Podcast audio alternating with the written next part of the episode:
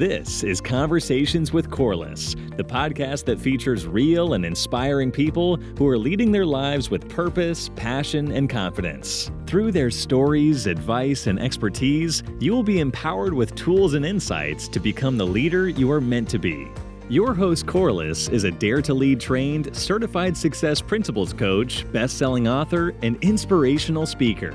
As an entrepreneur for more than two decades, she has coached, trained, and mentored thousands to tap into their personal power and realize their potential.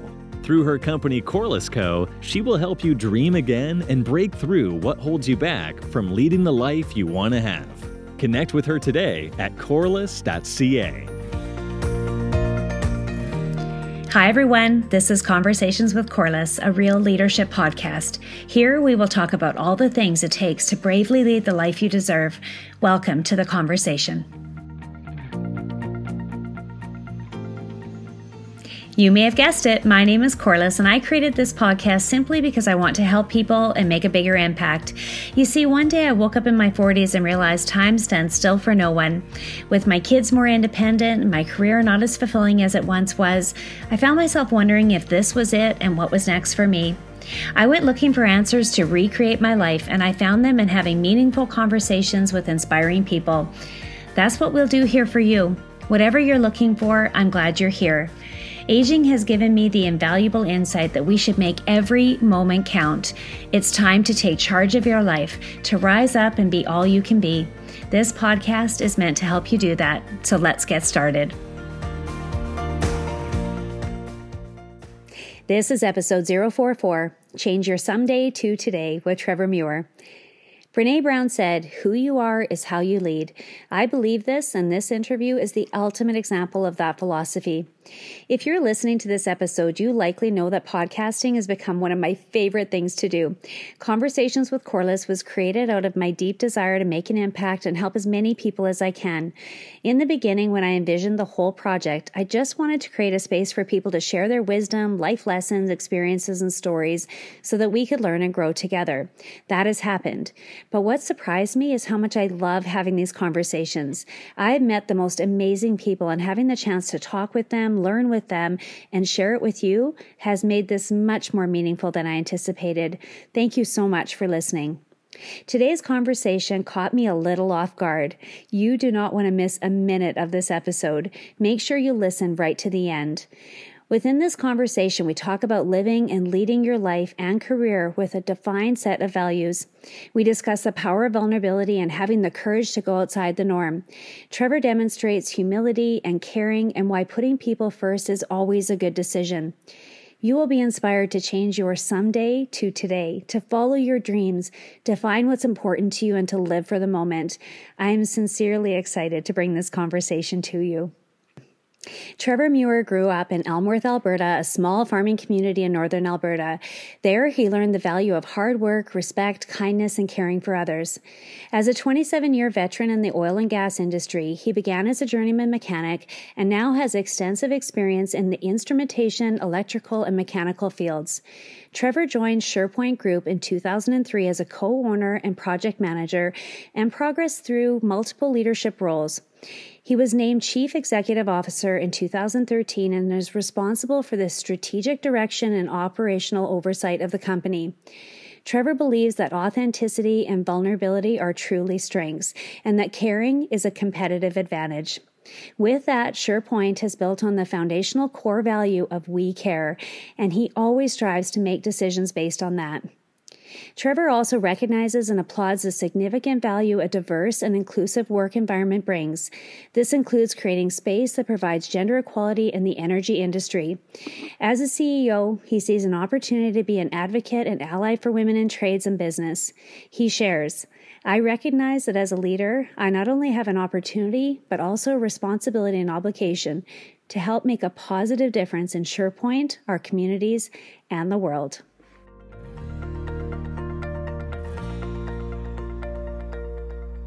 Welcome to the show, Trevor. I'm really excited that you're here. Thanks for taking the time to join us today.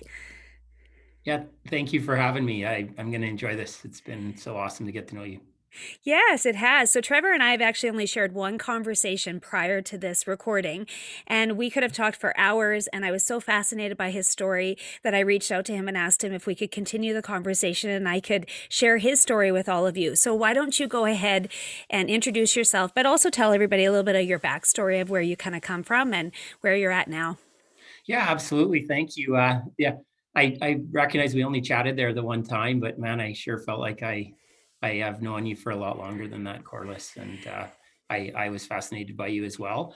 Um, I, grew up at uh, I grew up in a small farming community in northern Alberta called Elmworth, and I, think I told you kindergarten to grade nine. There was one time only in the history over a hundred kids in the whole school, and so you know I grew up very small community.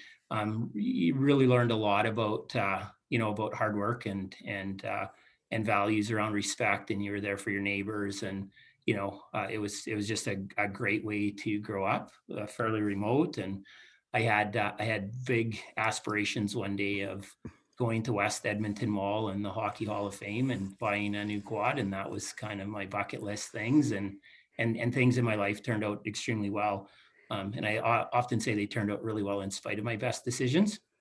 Uh, I I uh, I ended up growing up and becoming a, a partner in SurePoint Group when we were 10, 10 people, 10 owners each, all, all owned uh, 10% and had aspirations of one day becoming 40 people. And our company exploded on us to uh, to 400 people actually i think is what we peaked out at about six or seven years seven years later uh, eight years i guess Wow. So you had shared with me in an earlier conversation that it was actually a group of you that had decided, like a couple of farm kids, a bunch of farm kids that kind of decided to venture into, you know, the oil field, I think. Uh, do you want to kind of tell us a little more about that? Yeah, so I I got into a trade. It was pretty, you know, it was pretty natural to go uh, to go into some sort of a trade. My dad was an electrician and and uh, had you know done well with his career and been a bit entrepreneurial as well. And then, so I, I got into it. And when we came together, uh, you know, we're in our 30s, most of us. There was a fellow named Cordell who who had more experience in us, was you know more mature and had started some businesses before, and he invited us to come and be a part of SurePoint.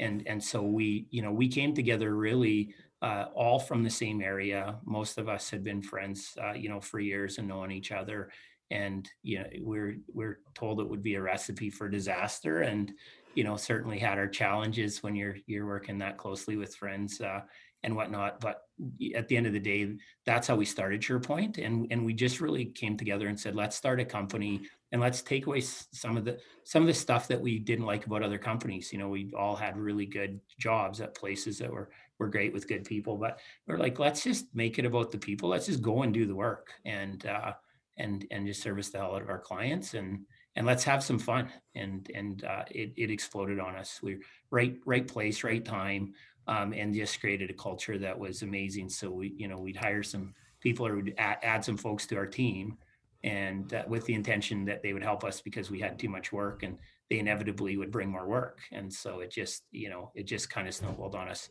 And i wouldn't say we ever had a good strategy. It was let's just have some fun go to work and uh, and try and look after each other. Well, I think that that's kind of a really neat culture actually for a business. Do you want to talk with us about the values that guide you? Yeah, so you know, we we start off we didn't actually set any values. We it was more around what I what I had just said. We were like just come together. We didn't know about values and and and mission statements and stuff. You know, our our business acumen was low and so we saw this massive growth and and it was a lot of fun until it wasn't honestly. And we hit a point back uh, we sold to a private equity group out of the us in 2008 and we sold 60% of our company and we retained retained the other 40% and things actually started to started to disintegrate on us uh, at that point um, unfortunately. And so at a time where you know we should have been celebrating successes because we were having growth and revenue was going up our culture was starting to disintegrate and and actually we ended up in a lot of financial trouble uh, later on 2011 to 2013 became became really tough for us. And and and really um, you know we didn't we didn't know a lot about the business processes and structure that we needed to run a company that had gone to over 90 million dollars and and we were 4 million when we started. And so from 2003 to 2000 uh, 12 we we went from four to over 90 and we didn't know how to manage that to be honest with you corliss. And and so in 2013 uh, the board decided to make a change to the to the ceo position and they offered me the the role. And i was i was i, I turned it down to start with. Uh, our our culture had disintegrated to a point that i was actually going to leave as well. And uh, and so they called me up and said they'd like me to step into this position and I said, no, I said, I, you know, it's too far gone. I, I kind of felt, and I came back. I was in Australia on a business trip at the time when they called me, and I came back and talked to my wife and told her, hey, I was offered the CEO role. And she was like, don't take it. I'm, ne- I'm never going to see you. This is going to absorb every, like it's going to take, take over everything, uh, Trev. And, and I said, well, it's fine. I turned it down already. And about two days later, she said to me, how are you going to feel if you, if you don't? And I said, honestly, like uh, I talked a lot of people into coming to work at SurePoint because I told them it would be different and that we were a different company, and we and we were, and I was authentic about that. And and then it, then it had changed so much that we weren't. And I said, you know, Renee, I'll be able to sit sit on the couch for a while. Like things have turned out well, you know, in in my life that way. But these people can't, and uh, I'll feel like I'm abandoning them. And she said, well, why don't you take it then and try it? And so uh, so you know, I did um, and and I, I didn't know much about business to be honest with you. Like as an instrument mechanic, I'd grown a division uh, here here in Nisku that that became one of the largest divisions in the company. I knew how to get clients. I knew how to you know be a part of the team, but I didn't know about covenants and financial agreements and banking relationships and working capital and all the things that you know somebody who would move into a role like I was going into would probably need to know. And but one thing I did know is that when our company was super successful, um, everybody cared about everybody, and uh, and I was just looking for a way to quickly bring the team together, like get our culture back, and and so I got uh, asked to go out and meet with the bank in Toronto. So I so I flew out there, I bought a suit, and flew out there and met with the VP and told him like we're in financial trouble. I know that, but you know we got a plan and we're all going to stick together and we'll get through it. And he said, "Oh yeah, no problem. Like thank you. You know we have a lot of faith. You're an owner. You started the company. That's great. We're going to support you." And literally uh, four weeks, three four weeks after that. Uh, I got a letter uh, on email that had a letter of forbearance attached to it, and and I didn't know what forbearance was. Um, so, you know, and I've been honest about that. That's how little acumen I had. And forbearance ended up being a bad, bad thing or potentially bad thing. So I said I learned two things that day. I learned what forbearance was, and I learned that that banker had lied to me. They were definitely not going to support us, and uh, and and they gave us three and a half or four months to either inject a bunch of money, which was not going to happen, or or find a new uh, a new bank, banking partner. And you know, I was stressed to death. Like I'm like this, like we're in so much trouble now. I don't know what I, am gonna do. I'm the new CEO. I'm over my head. Um, and I woke up at on a Tuesday. I think it was a Tuesday or Wednesday at two in the morning, and I was like, oh my god, like I'm looking at this all wrong. This is the best thing that could have ever happened to us. Like we rally around crisis. SurePoint people are the best at rallying around crisis. This is this is the thing. And I started to say, we just got the gift of forbearance. And I literally jumped in my truck the next day and I went to every branch. I went and saw every person that I could see. I went to their houses. I went and had coffee with them in their towns. I went out to job sites. And I just told everyone basically this story like, hey, most of you know me and and I'm way over my head here. I just became the CEO. Um, you know, honestly, I apologize to everybody for allowing being a part of, of the leadership group and allowing the culture to get as bad as it was and said like you know i'm, I'm sorry and uh, and we want to make it right. And and then i said here's our reality. We're in a lot of trouble financially. We're in forbearance. I don't know exactly how to explain that because i don't know what it means myself entirely other than it's bad. And we've got four months to kind of get things sorted out. I'm letting you all know so that you know if you choose to leave right now it's busy in the economy. I, I understand but I'm going to stay. And and if and if you stay, if you all stay, and we band together, we can get through this, and we can create something better than we ever had. And thankfully, basically everybody stayed. Wow. So many good things in what you said. So what is forbearance? I don't actually know. My uh, so, listeners probably don't. okay. So yeah, so for forbearance is uh is you're you're offside on your covenants with your banking uh, your debt to equity ratio and some other things is offside and it means you're not making enough money to service the debt anymore. And basically when that happens they give you a short period of time to either fix it or or inject more money or find a new banking partner or they foreclose if you can't do any of of those things. So it's it's sort of the, they put you on notice that the next steps are foreclosure and and uh, we certainly were close to that at the time Wow, scary times. You know, I think so many of us that are listening, because there's a lot of entrepreneurs and small business owners or business owners here listening. And I think a lot of times when we're leading people, we find ourselves kind of feeling like a fish out of water. It's like, what am I going to do? And what I hear you did was basically saw the opportunity and the obstacle.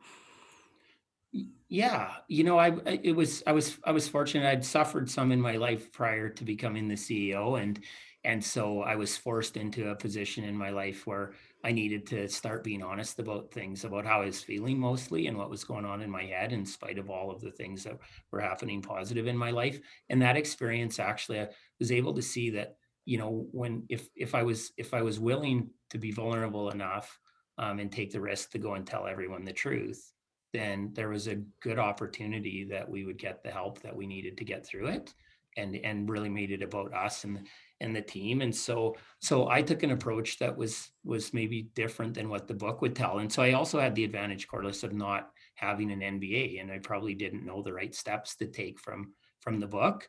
Um, i just went off of what i felt and what what i knew had made us successful in the beginning and and i just i just was able to more go with my gut and realized hey if i go and tell everyone the truth and they're willing to help we have a we have a real good shot at getting through this and if they aren't then it, then at least we know. And and so we took it a step further and and i invited our vendors in to talk to us. And i was told do not tell your vendors what you're going through. Like well we can't pay them. And so i would rather let them know we need their support. And and our, our vendors stepped up as soon as we told them our reality. Went to our some of our key clients and said hey you know we're having some issues and you know can can you quick pay us on a few invoices and can you help us out? And they helped and we wouldn't be here today if it wasn't for that. And and i do believe that it made us stronger and and brought us together. And because of the forbearance and what we did there it positioned us really well for the downturn that came in 2015 um, you know, we were positioned for it unintentionally, well positioned to get through that period of time because of the forbearance. So, yeah, uh, oftentimes in the worst times in my life, uh, I've I've seen that that's given me the very best opportunity, you know, to move forward into the future. Doesn't mm. feel like it at the time, not not always, but uh, often it's the universe, you know, pushing me down the path that I don't want to go down. so much truth in what you're saying. I couldn't agree more. Mm. And you know, really what you're describing to me is really what I I would call heart-centered leadership.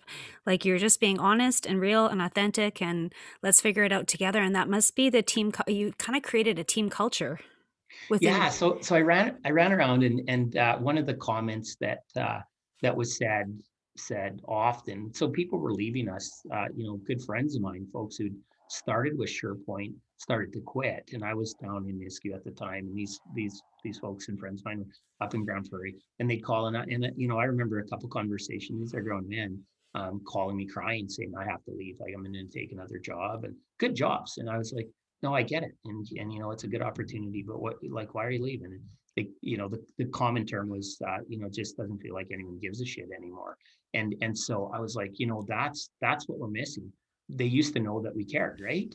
and and so i was like you know we're going to go and we are going to turn this thing into a, a company that cares and so i started to say our number one competitive advantage is caring and if we care more then then we will win you know over and over again and not just care about our company but care about each other and care about about our families and care about the families of our clients and care about our clients as people in our communities and so we kind of started to say we care we care we care and I and I said I, I spoke uh, I spoke at an event once. Said I said you know when we went down that road we knew there was a lot of risk, and I certainly did. If you say you care and you say it over and over and over again, then then you better care because you just can't fake sincerity.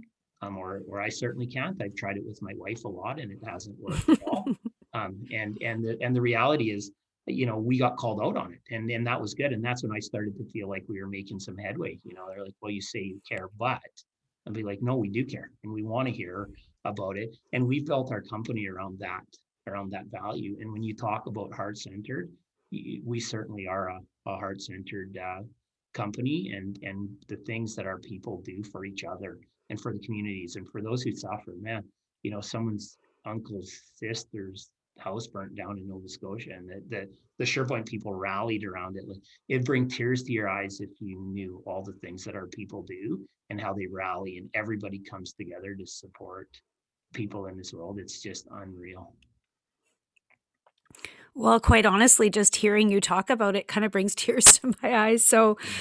I can certainly I can certainly feel it. I think that it's about people first is what I'm hearing over and over again.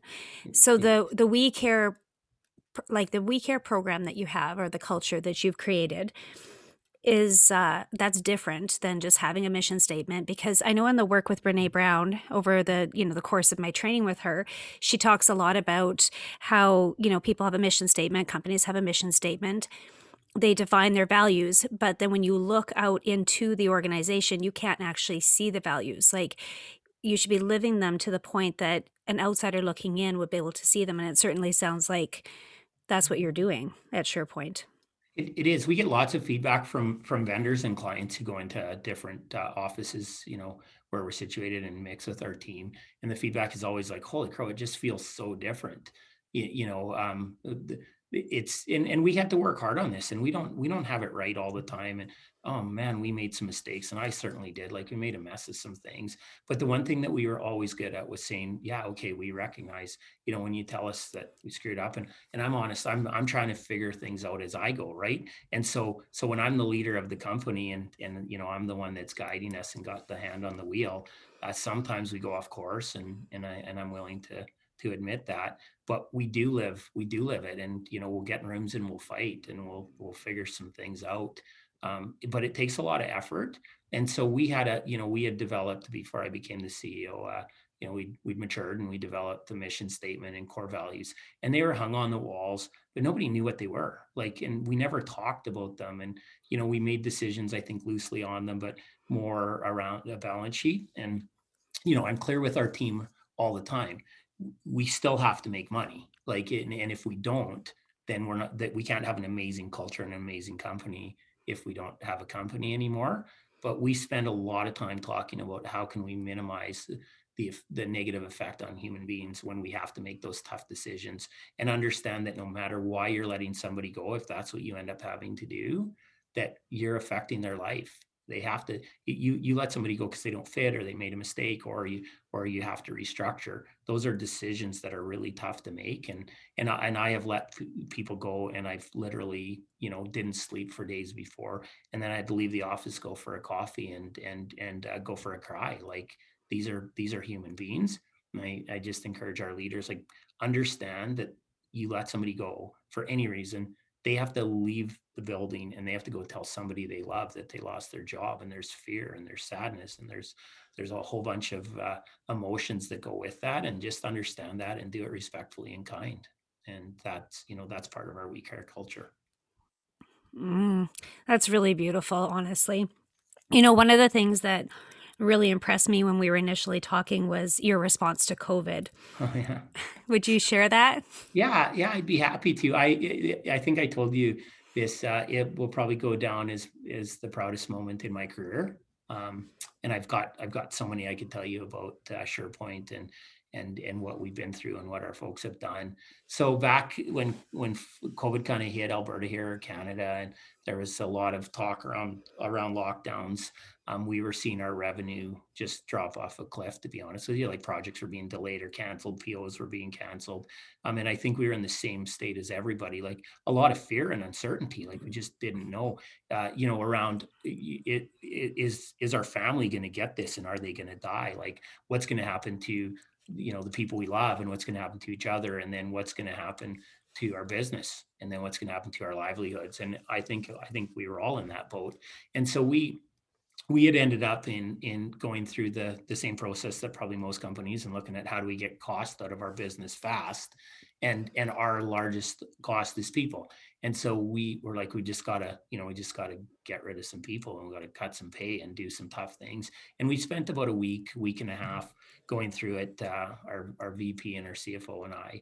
And we had come up with a list to be honest with you um, and we reviewed it on friday and we finalized it friday morning and we were going to start to have conversations the following monday tuesday and and I just it was not sitting well with me. I just was sick to my stomach, and so at about I don't know seven o'clock, seven thirty at night, I got a hold of hold of Cam and Kev and said uh, our CFO and our our, our uh, VP of operations, and I said, guys, don't let anybody go next week, like nobody.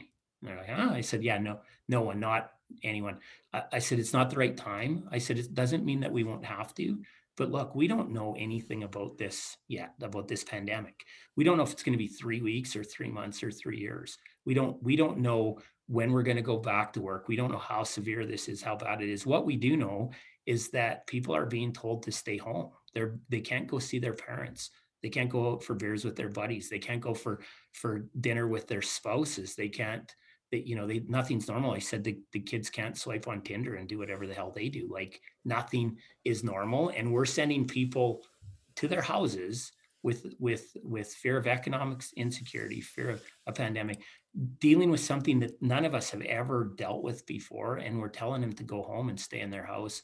And i said that we can't do that right now. So we're going to message monday that we're not going to let anybody go right now. And it doesn't mean that we won't have to it just means we're going to try and buy as much runway as we can for everybody.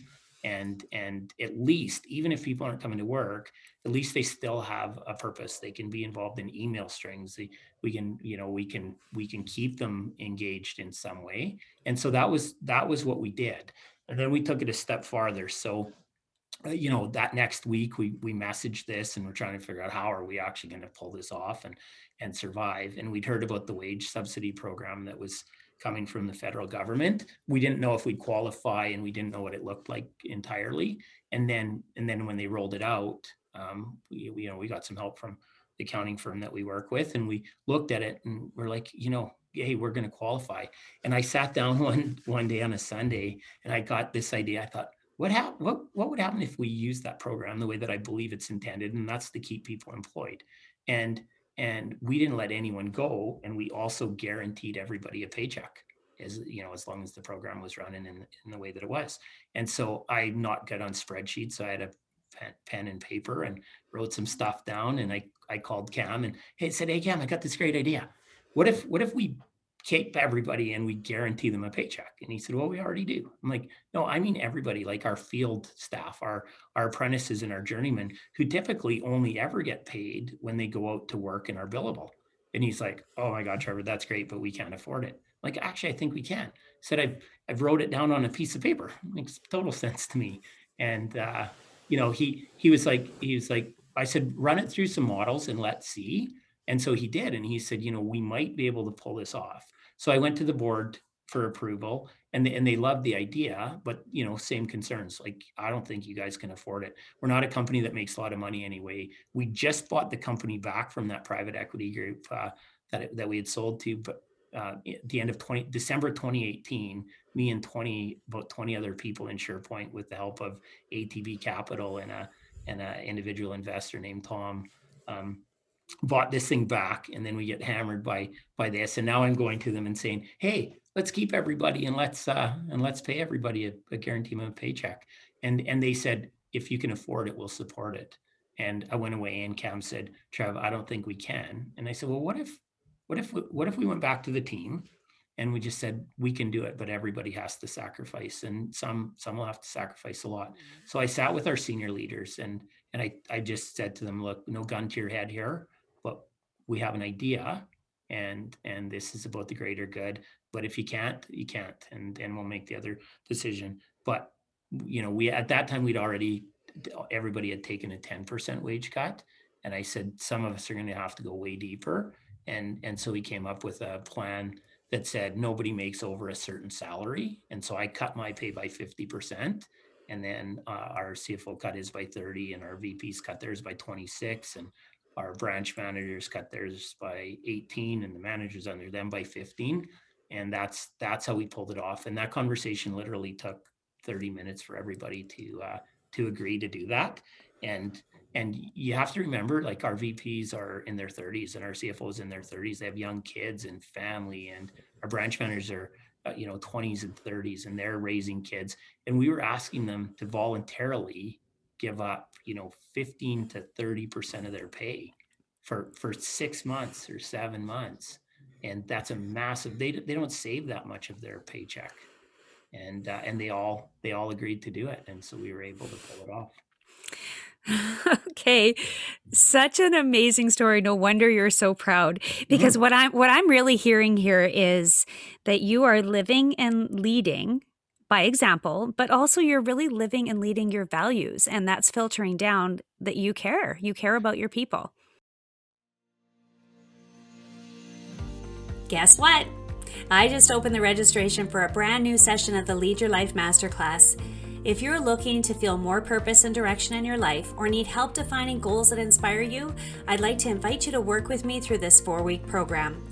Over the last three years, I've watched this program help like minded women step into their personal power. It's simply incredible to see the transformation and confidence, clarity, and passion that they have found. If you're ready to have that for yourself, you should check it out now at corliss.ca. Classes are limited to only 12 because of the personal coaching and guidance that you'll receive. I'd really like to help you lead a life you love. Register now at corliss.ca.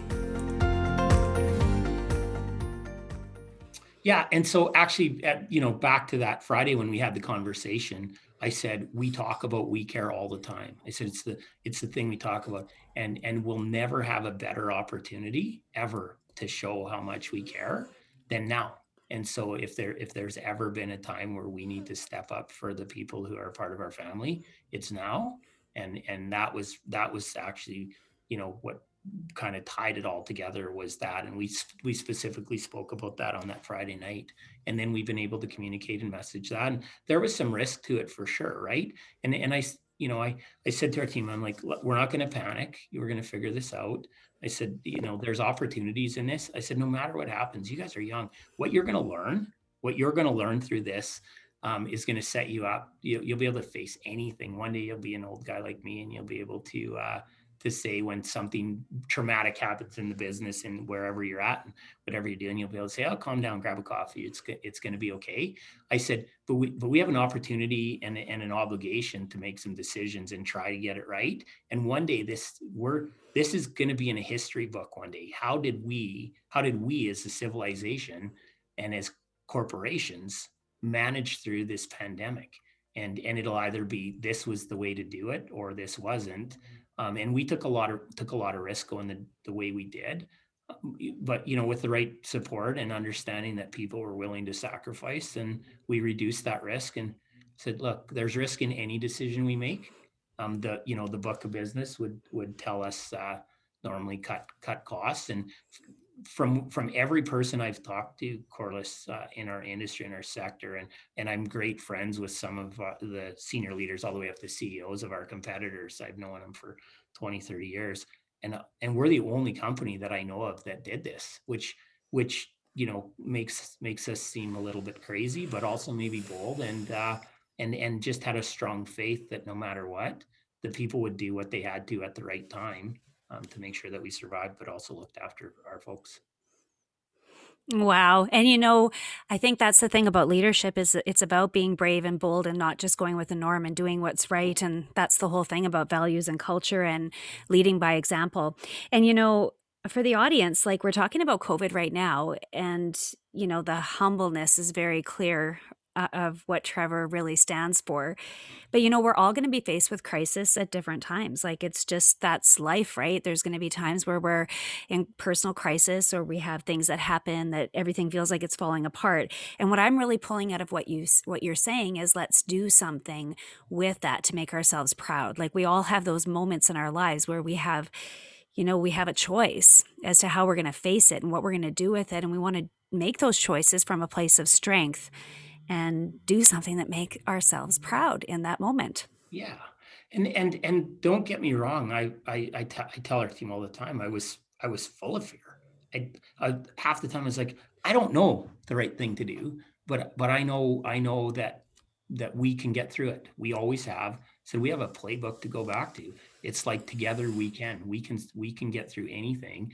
And and and myself and a whole bunch of other people were willing to to lay ourselves off and take no paycheck if we had to for a while to make sure that our company survived. And and so when you know that you have that kind of support from from the people on the team and uh and and you know you know that no matter what everybody's going to do everything that they can you know to to fight it out to the end to be successful then then we were able to take some risks and and you know we also uh, always you know we always we always look for opportunities to uh, to try and challenge ourselves as well. And and we're one thing we're good at is is as i said rallying around crisis but also we're really good at looking for those dark moments to find the light and say okay what what can we learn from this and how is this actually going to benefit us? And and this pandemic was no different. Like it's been really really hard. It's been hard on on all of us. Our you know everybody in our team has suffered in some way or another and it and it's you know it's it's such a uh, varying degree of emotional swing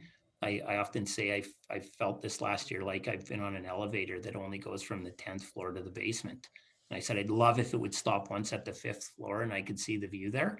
Because emotionally, I've been you know as excited as can be and and as as low as a human being can be too at times and uh and you know but i also you know have the support of the people here to help me through those times and and uh and you know we're we're just going to keep coming together to to to see see what we can do to improve through this whole thing and we we've seen we've seen our morale and our culture like get stronger and stronger and stronger which is you know really really uh, uh admirable and I give so much credit to the people at SurePoint for that. Hmm. I think that's a really key question that you just said there too. What can we do to improve from from this? I mean, that's a, a question we could all be asking ourselves because growth really does come from pain. I think you and I have had a conversation around this. What have been some of your biggest challenges personally, maybe that you want to share that, and yeah. how did how did they help you grow? Yeah, so you know, I I spent. Uh, I'll try and keep this short, but I I spent most of my life um, feeling insecure and and and scared, and I, I guess I didn't even recognize that, to be honest with you. Um, and and I and I I was always a smile a guy who smiled lots, and if you asked me how I was, I was always great and good, and you know. Um, I, I, worked hard and I, I, had a good family and got married and and you know have a son and and everything's going great in my life but i was feeling I, I was feeling worse and worse. I was feeling scared and sad and lonely. And i i always believed well you know the next the next thing that happens in my life that's when i'll be happier you know when i start a business then i'll be happy. And i would be for a while right? Buy a new house and then i'll be happy. And and i was seeing all of these these successes and you know like quotation marks right? I i was i was uh, moving forward in life and at a time when i'd made it. You know, I we sold our company and I was financially comfortable. You know, I had a big fancy acreage and and we had a horse barn and horses and and all the stuff, the quads and the and the toys. And I said I even had a, an expensive sports car in the garage, and I was still unhappy. And I was I was dying inside, to be totally honest with you. And I was like, what what the hell is wrong with me? You know, I'm thinking this all the time, like, what is wrong with me that I can't be so happy and I can't be you know, I'm grateful. And I, I went, you know, I'd read the Tony Robbins books and I'd follow Oprah and I, you know, I'd be like, what is, what is going on? But would never, ever tell anyone. And I ended up in a really tough uh, position after we sold the company. I felt like, what's next? You know, my wife had gone back to work. We sold the company. It, it, my, my son had turned 18 and I hit a really low point in my life, and nobody actually really knew it, or very few people did. Nobody knew what was going on in my head, and I woke up on a bathroom floor one one morning in a rented uh, condo because my wife and I had separated for a while, and uh, I ended up in a position where I was I was so strongly contemplating ending my life, and it was an overwhelming feeling, and it would have shocked everybody that knew me.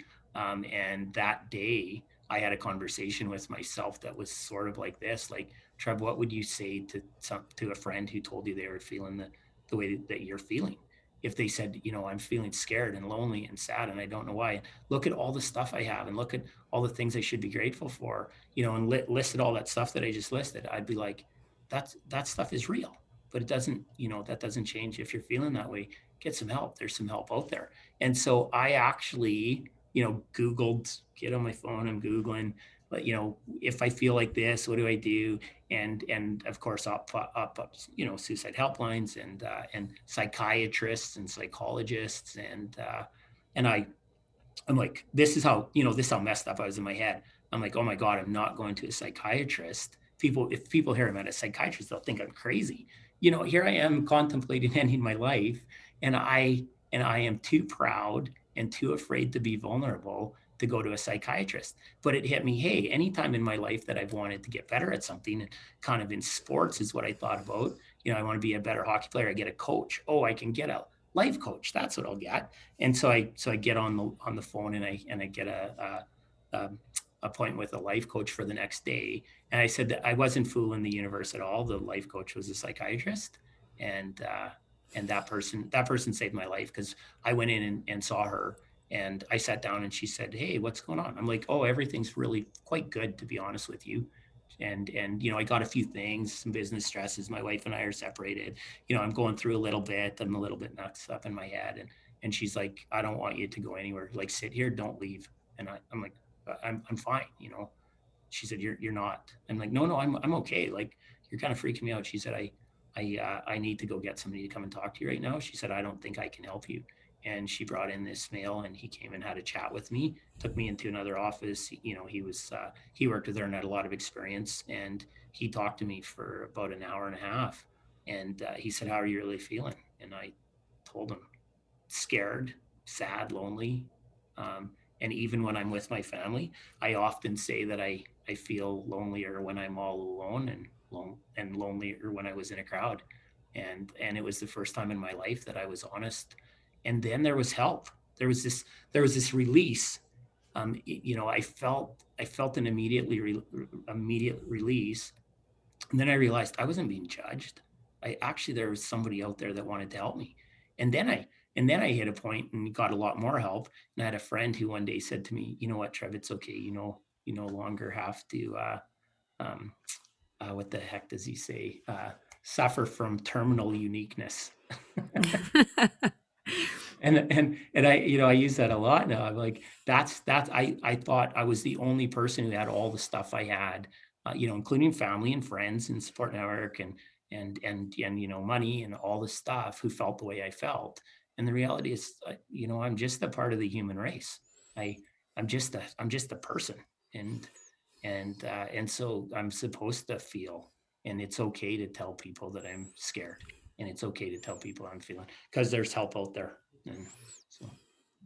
Oh, that's just so amazing. Thank you, like truly and sincerely, for being so real and so honest. I think many of the listeners are going to be like, I felt that way. Because as you're talking, that's actually what I'm thinking. I felt that way. I had so many things going for me, and yet it just, I couldn't reach that feeling of hap- happiness. So, how did you become comfortable with sharing so honestly and being vulnerable to share? Um, so you so you know that that's a good question. I uh, that experience itself helped helped me. Uh, you know, realizing that that I felt I felt better, and I wasn't super comfortable. I don't I don't often run around and tell every single person that I see. Oh my God, I you know this is what uh, this what happened, and but I did see that that if I share my story, because nobody had ever told me they felt that way. I'd never had anybody in my life say to me, "Oh my God, I'm full of anxiety," and and I and I'm just not sure why. And you know, I'm dealing with this thing and it's scaring me to death. Nobody had ever done that. And I thought, man, you know, how would I have felt if somebody would have? Like, would that have kind of short shortened shortened the runway for me a little bit? And I, and I was like, uh, you know, I'm going to share this. I'm gonna at the appropriate time, right? And uh, and I'm I'm just gonna start letting people know I'm a human being, and I might find that that that in itself may help some other people um, so it, it took a lot of courage. Like I was desperately afraid to tell people how how even after. But I, I recognized later on in life through a lot of help that that day that I was on the bathroom floor, I thought it was the worst time in my life. Like I never ever, and I never want to go back there. But that was the day that changed every single thing for me. It was, it turned out to be the best thing that has ever happened for me, Corliss. And that, you know, that sounds strange, but that was the thing that changed my life and it and it put me on a totally different path and it's and it's really the reason that I am where I am today and who I am today was because of that moment. And and the more that I have when I have shared this story with some people, uh, you know, it has resonated, and some people have reached out to me and and said, "Oh my God, I have felt that way too." And holy crow, you know, I'm I'm struggling with some things, and I don't know don't know why, and I just haven't told anybody. And I think if human beings just got over the fact that we're afraid, you know, we're afraid to be judged, and and I've spent most of my life in fear, and I don't want to do that anymore. So, so you know, I think that's helped a lot.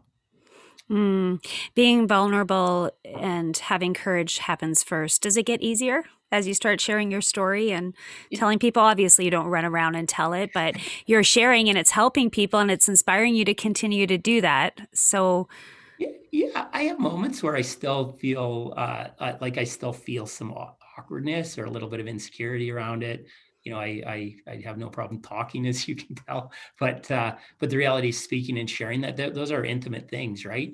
I had I had wrote written uh, a whole bunch of poems through my experiences, and uh, and I had very few people knew that I even wrote po- poetry. Again, that was something that I was never going to share with the world. I I wrote a poem when I was 14, and it won a con. My teacher put it into a local contest, and it and it won a regional contest. And you know, I'm 14 playing hockey and and basketball and all this stuff with my buddies, and and and and it gets out. I won this $50 gift card for winning a poetry contest, and uh, and and my buddies are bugging me, right? It's like uh, so I never wrote a poem again until my 30s, or and and certainly never told anybody that I had. And I I had a compilation of poems, and most of them it was an outlet for me, and and I ended up sharing it a couple of them at a at an event that I was speaking at, and they were really you know they they come from my heart and. Uh, and a few people came to me after and asked if they could have those poems. And and so long story short years later i ended up publishing a book with all of my poetry in it. And that scared the hell out of me. Like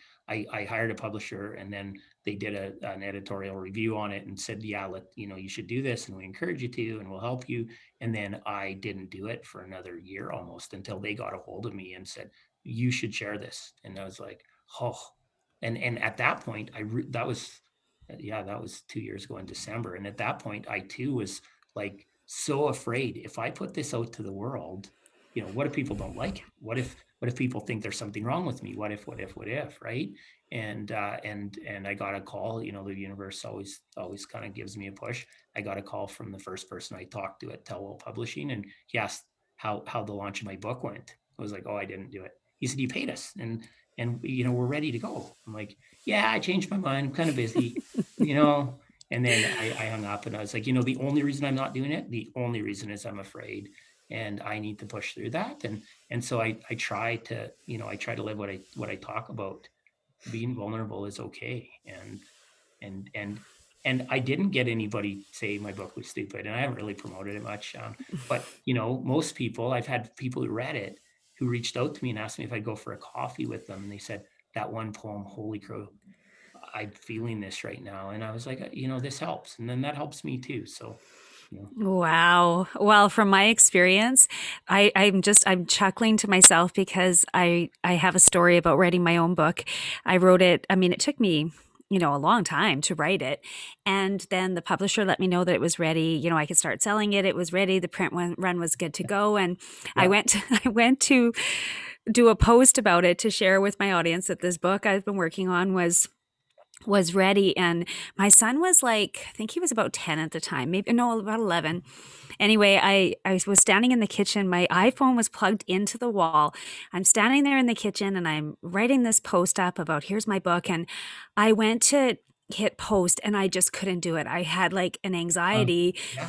come over me that i was like oh my gosh people are gonna read my thoughts is about as intimate as it gets when I put my thoughts out there and you know I, who am I to offer advice? And all these crazy things started coming into my head. And my son came around the corner he said mom what's wrong? And I said well you know I'm a, about to tell people that they can buy my book. And he's like looks at me with a really curious look and he's like mom you've been writing it for like a year. Didn't you think people were going to read it oh, the honesty. I love it. yeah. And I was like, yeah, that totally makes sense. But I think it is like anytime that you're pushing that comfort zone and sharing from your heart and what you think, I mean, that fear is going to wash over you, but it does get easier. yeah and and that's uh, you know i can relate to what you were saying there corliss for sure and and it it, it does it's kind of i guess it's kind of like a muscle right you know the more you do it the more comfortable it becomes and you're like you're a lot like me and you you do things to help other people. And and i i, I often say because i get a lot of uh, recognition in you know in my support group and my friends and here at SurePoint but you know about uh, about being kind and you know i always get a lot of praise for things that probably i don't even always deserve. And, and i say let's make no mistake that you know i believe kindness is self-serving. You know the kinder i am to people. If i'm kind to 10 people i have 10 people be kind to me. But authentically and genuinely like you corliss want to try and help people. And uh and that's you know that's deep deep within my heart and soul and i know that it is with you too it is. Actually, it gives me courage. It because it's about something bigger than me. It's what I call purpose, but it's always the the why underneath it. It's like if I'm scared, I ask myself, you know, why are you doing this? What's the purpose to this? And when I connect to something, you know, much bigger than me and making an impact and helping people, then it gives me the courage to go for it. Yeah, I and I love that. You know, I I uh, I love that you said it, it's something bigger than yourself, right? Bigger than me. And and that i can i can relate to that. And oftentimes i have to remind myself that this because i can become self-absorbed too. And you know stand in the mirror and think oh geez you know you're pretty pretty smart. These things have worked out. I have to i have to remember that uh, you know um, thing, things worked out worked out in my life because because there's been so many awesome people there. And and because i've been given opportunities and i've been pushed down a path um, you know in in a direction that has forced me oftentimes to uh, you know to do things that I was uncomfortable with. But the reality is, uh, you know, everything that's happened in my life and everything that continues to happen to this date is has been because there's been a whole bunch of people there, you know, to support a, a direction or to support me or to support an agenda, and uh, and that's that's what I I I just I just love talking about this stuff and the people that are in my life. Um, because I I've seen what what a group of people can do together.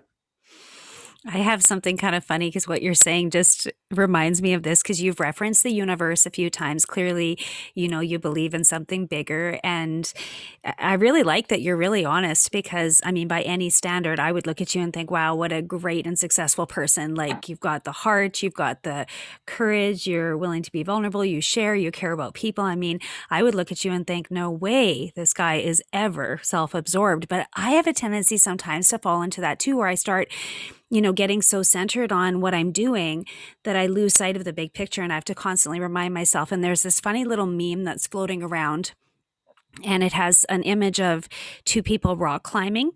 So there's, you know, someone right almost at the top and then someone right below them. And they grab onto the back of their pants and it ends up making their bum, you know, uh, shows their bum. Yeah. And it's like, yeah, the the universe keeping me humble. so, can, you, can you share that with me? I, would, I, I will. I would love that. Yeah, yeah, it's like, oh, I'm almost there. And then it's like, yeah, the universe is going to keep you humble. And it's, you know, something pulling you back and there's yeah. your bare butt hanging out. So I, I, love, I love that. That's so funny. Yeah, that, that visual comes back to me often. Yeah. I'm I'm fortunate that I have people in my life who will be extremely honest with me. Uh, and I, I always used to tell the team here, you know, I I'm, I don't always like what you say, but I like that you say it. You know, sometimes the things you tell me hurt my feelings, but but that's okay. Um, I, I still want to hear it, and and more often than not, those are the things that I really need to hear. And and my and my wife and family is really good at keeping me in me in check and uh, helping me make sure my ego doesn't get too far away on me normally. So I uh, I have yeah, I have some help in that area too. yeah, the universe might be called your wife at any given time. exactly. Yeah, I have some help uh, bearing my butt once in a while. yeah, sure. that's great. So I had three closing questions that I always ask my guests, but is there anything else that you really wanted to share that you feel the audience, you know, would need to hear today? Yeah, you know what, I, I would actually, um, and it, it just kind of came to me. So, so back uh, a few years back, um, I, I was out hiking with a good friend of mine, and he's actually our VP of business development here at, at SurePoint, uh, or sales and marketing. I'll get it right. Uh, and and good friend of mine, and I was down in Calgary, and we were going to go out for a run and throw a football around at Princess Island Park.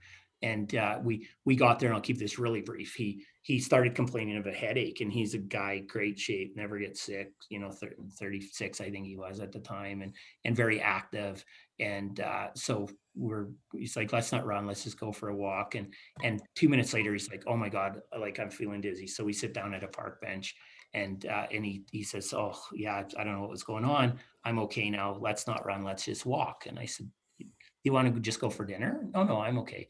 Uh, he, he takes five steps and he falls down and he rolls down this hill and he flatlines like he stops breathing um, right right in front of me. And uh, and I, I rolled him over and, and gave him called 911 and gave him CPR for three, three and a half minutes till the till the first responders got there. Then they intubated him and brought him back to life. And and so uh, you know, thankfully he's healthy now and, and everything turned out okay. And and but you know, it, it really struck me. It like it really hit me. I was right there and and and you don't get an hour or, or a day or even a minute when it's when when you when you stop when your life ends it ends and it's it's immediate and so I had also a, a mentor of mine, guy who got me into the trade and, and a family friend. He was in his 60s. He passed away three weeks later and he was 62 years old. And then, and then another guy that I'd worked for was 69 and they actually were friends, both of them named Brian. Um, he passed away as well, 69. These guys were super successful financially, had run their own businesses, were still working. Um, the Brian who was 62, he had just retired in January and he passed away in March. And I was at I was at his his funeral, and his his brother-in-law is a good friend of mine, and also was a, a mentor to me in my career. Um, spoke, stood up and spoke at, at both at both of those funerals, but he spoke at Brian's uh, his brother-in-law, and he said he said, you know, we were always going to do all these things together. We were going to go to different hockey arenas, NHL games, and we were going to go golfing at these courses in North America. And he said we were always going to do something someday. And uh, and he said at the very end, he closed with, I encourage you all to please change your someday to today. And the next day, that that morning, like that was a Saturday, and Sunday morning, I woke up and I wrote a poem called Someday to Today. And and I shared it. This is before I did the book and I shared it with a few people internally at SurePoint because I was like, you just never like it's just hard to imagine one day you're just not here and you can't do those things. And so we did a someday to today challenge in SurePoint and and we and we it was a remarkable thing. Like you know, some someone was going to buy a house and they had the money to, but they were afraid to, and they went and bought a house. And you know, some people were like, "Hey, I haven't talked to my sister in five years, and I've been wanting to, you know, I want to fix that." And mine was mine was go fishing with my dad, and then Martin and I, um, the the fellow who who I I helped there when he when he flatlined, uh, he him and I decided we were going to go and climb Kilimanjaro together as soon as he had a clear bill of health. So we made that our someday to today. So we went and did that. Uh, but we we like we had people who were like, I'm going to go, uh, you know, kayak fishing with my dad. I've always promised them I would. And one lady in her in her company said, you know, Trev, I've got a sister I've never met, but I know where she is, and she's in her late fifties and and been single for years, raised her kids, and and she's like, but I'm afraid to reach out to her. Mm, so we had a conversation and she ended up reaching out to her and, and they very similar lives. They're both single. Um, she lived in Calgary and, and uh, the lady that worked for us lived up here in Edmonton. She ended up moving to Calgary to be with her sister. Um, and you know that was from this someday to today challenge and so we're actually rolling it out again only in a way you know in a in a way bigger way and we're going to challenge um, companies to to encourage their people to do someday to today. We we did draws for each branch, a hundred bucks, and then we did one fifteen hundred dollar draw to help make somebody's someday to today. And we're doing that. We're running it quarterly for the a whole year. We're going to do two hundred dollars per branch, and then we'll do one major draw a year. And so we're uh, we're encouraging people to do that. And if we have just a moment, I'd like to read the poem. If you're okay. Oh my gosh, yes. You're inspiring me so much right now. My creative juices are just flowing. so so we call it uh, we call it change your someday to today, but we call it someday to today now. That's what it's just been branded. So that's the name of the poem. And so I'll I'll read it here quickly to you. Um, someday I'll climb a mountain. Someday I'll ride a horse. Someday I'll take that lesson or I'll finish off that course. Someday I'll learn to fly a plane. Someday I'll ride my bike. Someday I'll sleep beneath the stars and go on that long hike. Someday I'll run that marathon. Someday I'll learn to cook. Someday I'm going to lose some weight and read my favorite book. Someday I'm going to work less, and someday I'll take a trip. Someday I'll spend more time with friends, and I'll sail on a ship. Someday I'll show more empathy to everyone I meet. Someday I'll show more kindness to a stranger on the street. Someday I'll volunteer my time, give more to those in need. Someday I'll grow a garden and I'll hand plant every seed. Someday I'll be more patient with my child and my wife. Someday I'll cherish moments as they happen in my life. Someday I'll act more childlike. Someday I'll laugh much more. Someday I'm going to love like I have never loved before. Someday I'll play more with my kids, spend more time with my wife. Someday I'll find more va- balance in my very crazy life. Someday I'm going to do the things I've never done before. Someday I'm going to take some risks, walk through an unknown door. Someday I'm going to let all my emotions run awry. Someday I will allow myself to just be sad and cry. Someday I will be happier. I'll feel more inside. Someday I'll watch a full moon as it shifts the ocean's tide. Someday I'm going to worry less and focus less on wealth. Someday I'm going to have more fun and focus more on health. Someday I'll tell my parents what they truly mean to me. Someday I'll be the person that I truly want to be. Someday I'll tell my siblings that I love them very much. Someday I'll hug my family more and treasure every touch. Someday I'll watch the sunrise and I'll watch as the sun sets. Someday I'll forgive others and let go of my regrets. Someday I'll be more present. I'll be more aware each day. Someday I'll gain more faith and I'll take more time to pray. Someday I'll have no some days left, as someday I will die. So change your some days to today before they all pass by. That's the end. Well, that certainly touched my heart over here. Ah, well, thank you. That's beautiful. Thank you for sharing that. So, what is your someday to, to, to today? So my so my new someday to today, I I uh I have skipped out two years in a row um in in spite of the fact that I know better. Uh I I so I'd started going fishing to the coast every year with my dad and uh and the last two years I have I have canceled out because some things came up at work and I was always gonna do it later. And so this year as soon as we can, and then the pandemic hit and then I couldn't, right? And my dad's in his 70s and and I'm like, as soon as we can, um, I'm going there with them, and I'm not gonna, I'm not gonna come up with an excuse not to. And and so I need the same kind of re- reminders life is short in this pandemic, and the reason we're really rolling it out now is the pandemic caught everyone off guard. Like, and and all of a sudden, you can't go for dinner with with people with friends and and family. You can't you can't see your kids. You're you know at, at different times in the lockdown. And i was like this is the time more than ever we need to take this thing. We need to blow it up in SurePoint and we need to get it out into the world and encourage people. It doesn't have to be grand you know. Um, my at, at christmas time I, I or at easter pardon me i i said i'm going to talk to everybody in my family on easter day. Like i'm going to call all of them. I'm going to my nephews nieces my sisters and sister-in-law and and all of my family i'm going to reach out to them all and uh, and connect with them in some way just so they know i love them right? And, and so it doesn't have to be climb kilimanjaro or jump out of an airplane. It can be as soon as i can my Sunday is i'm going to go and hug my mom. Like Mm, I'll be able to forever. I'm going to go see my grandma. Like so yeah, so, yeah. Yeah that's so that's what that's what we're doing so i sorry i kind of took us down a different path there No, I'm so grateful that you did. As a matter of fact, I think that the listeners are going to be so inspired by that. I just can't thank you enough for sharing that. I didn't even know it was going there, and it was perfect. Now, my three closing questions What does leadership mean to you? Um, whoa, that's a that's a good one. But I I think uh, leadership to me is uh, it it's a privilege and an opportunity to to be a leader in any form, and and it gives gives me an opportunity or somebody who's a leader opportunity to have an impact on people's lives. And so we have an opportunity to have a positive impact or a negative impact on people's lives. And I think that leadership really uh, needs to more leaders and leadership needs to be more about what what is who is the real you and and come from your heart and i i think we need to move away from the textbook uh, definition of leadership where you have to be the smartest person in the room or or not be able to show that you don't know something or that you have fears and anxieties so And I'm not sure I answered your question, but you did. You answered it perfectly. And actually, this podcast is the tagline is a real leadership podcast. And I feel like that's what you just actually described. Now, if there was a book that you've uh, read, you know, that really made an impact on you that you'd want to recommend to other people, what would it be? Oh, Lord.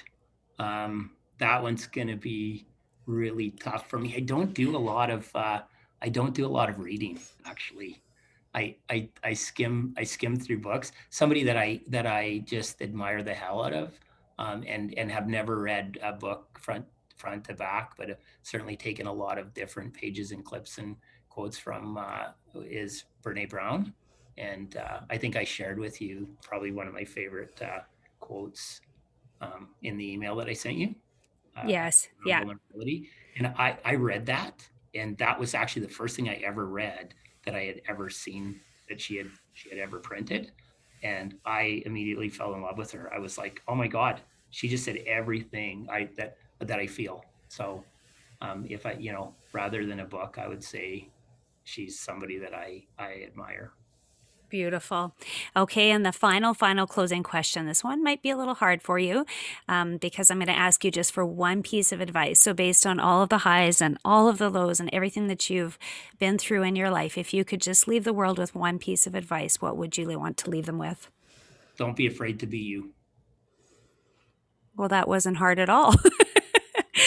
Beautiful. No, it's, it's, uh, I think the world is, I think as human beings, we're full of fear uh, and we wear so many masks in throughout the day and the older we get the more masks we wear at least at least speaking from my own experience that's what i was doing until one day i wasn't even sure which mask was the real me anymore and uh, and it just became tiresome and now i just try to be who i am in in everything i do to the best of my ability and and try not to be you know and sometimes i get caught where i feel like i need to be you know i need to be somebody different because i'm going into an environment with people and, and i want to i want to be who i think they want me to be um, so for me it's just be you uh, and and that takes that takes a lot of effort that's just so great. A lot of effort and a lot of courage to do that. So, thank you for leading us today. I am truly inspired by you, and this conversation I know for sure is going to impact everyone who listens to it. So, thank you for being here. Well, th- thank you. And I, I, I've done these, but not to that. I've never opened up that much. And I, I do, uh, Corliss, I, I appreciate you. I, I've connected with you. I, uh, I've loved our conversations and the fact that you invited me on to, to this, uh, makes me, makes me feel really good. And, and, uh, it's humbling and, and I appreciate you. So thank you. Thank you right back. Take care. Yeah, you too. If you enjoyed this episode and it brought you value, make sure and share it with a friend or screenshot it and post it to your Instagram story or Facebook, tagging me at Corliss Co. I know the most precious of all commodities is your time, and I want to thank you all very much for spending this time with me today. Remember, you have the power to lead. Know your worth, embrace your value, see you have purpose, and be the leader you are meant to be.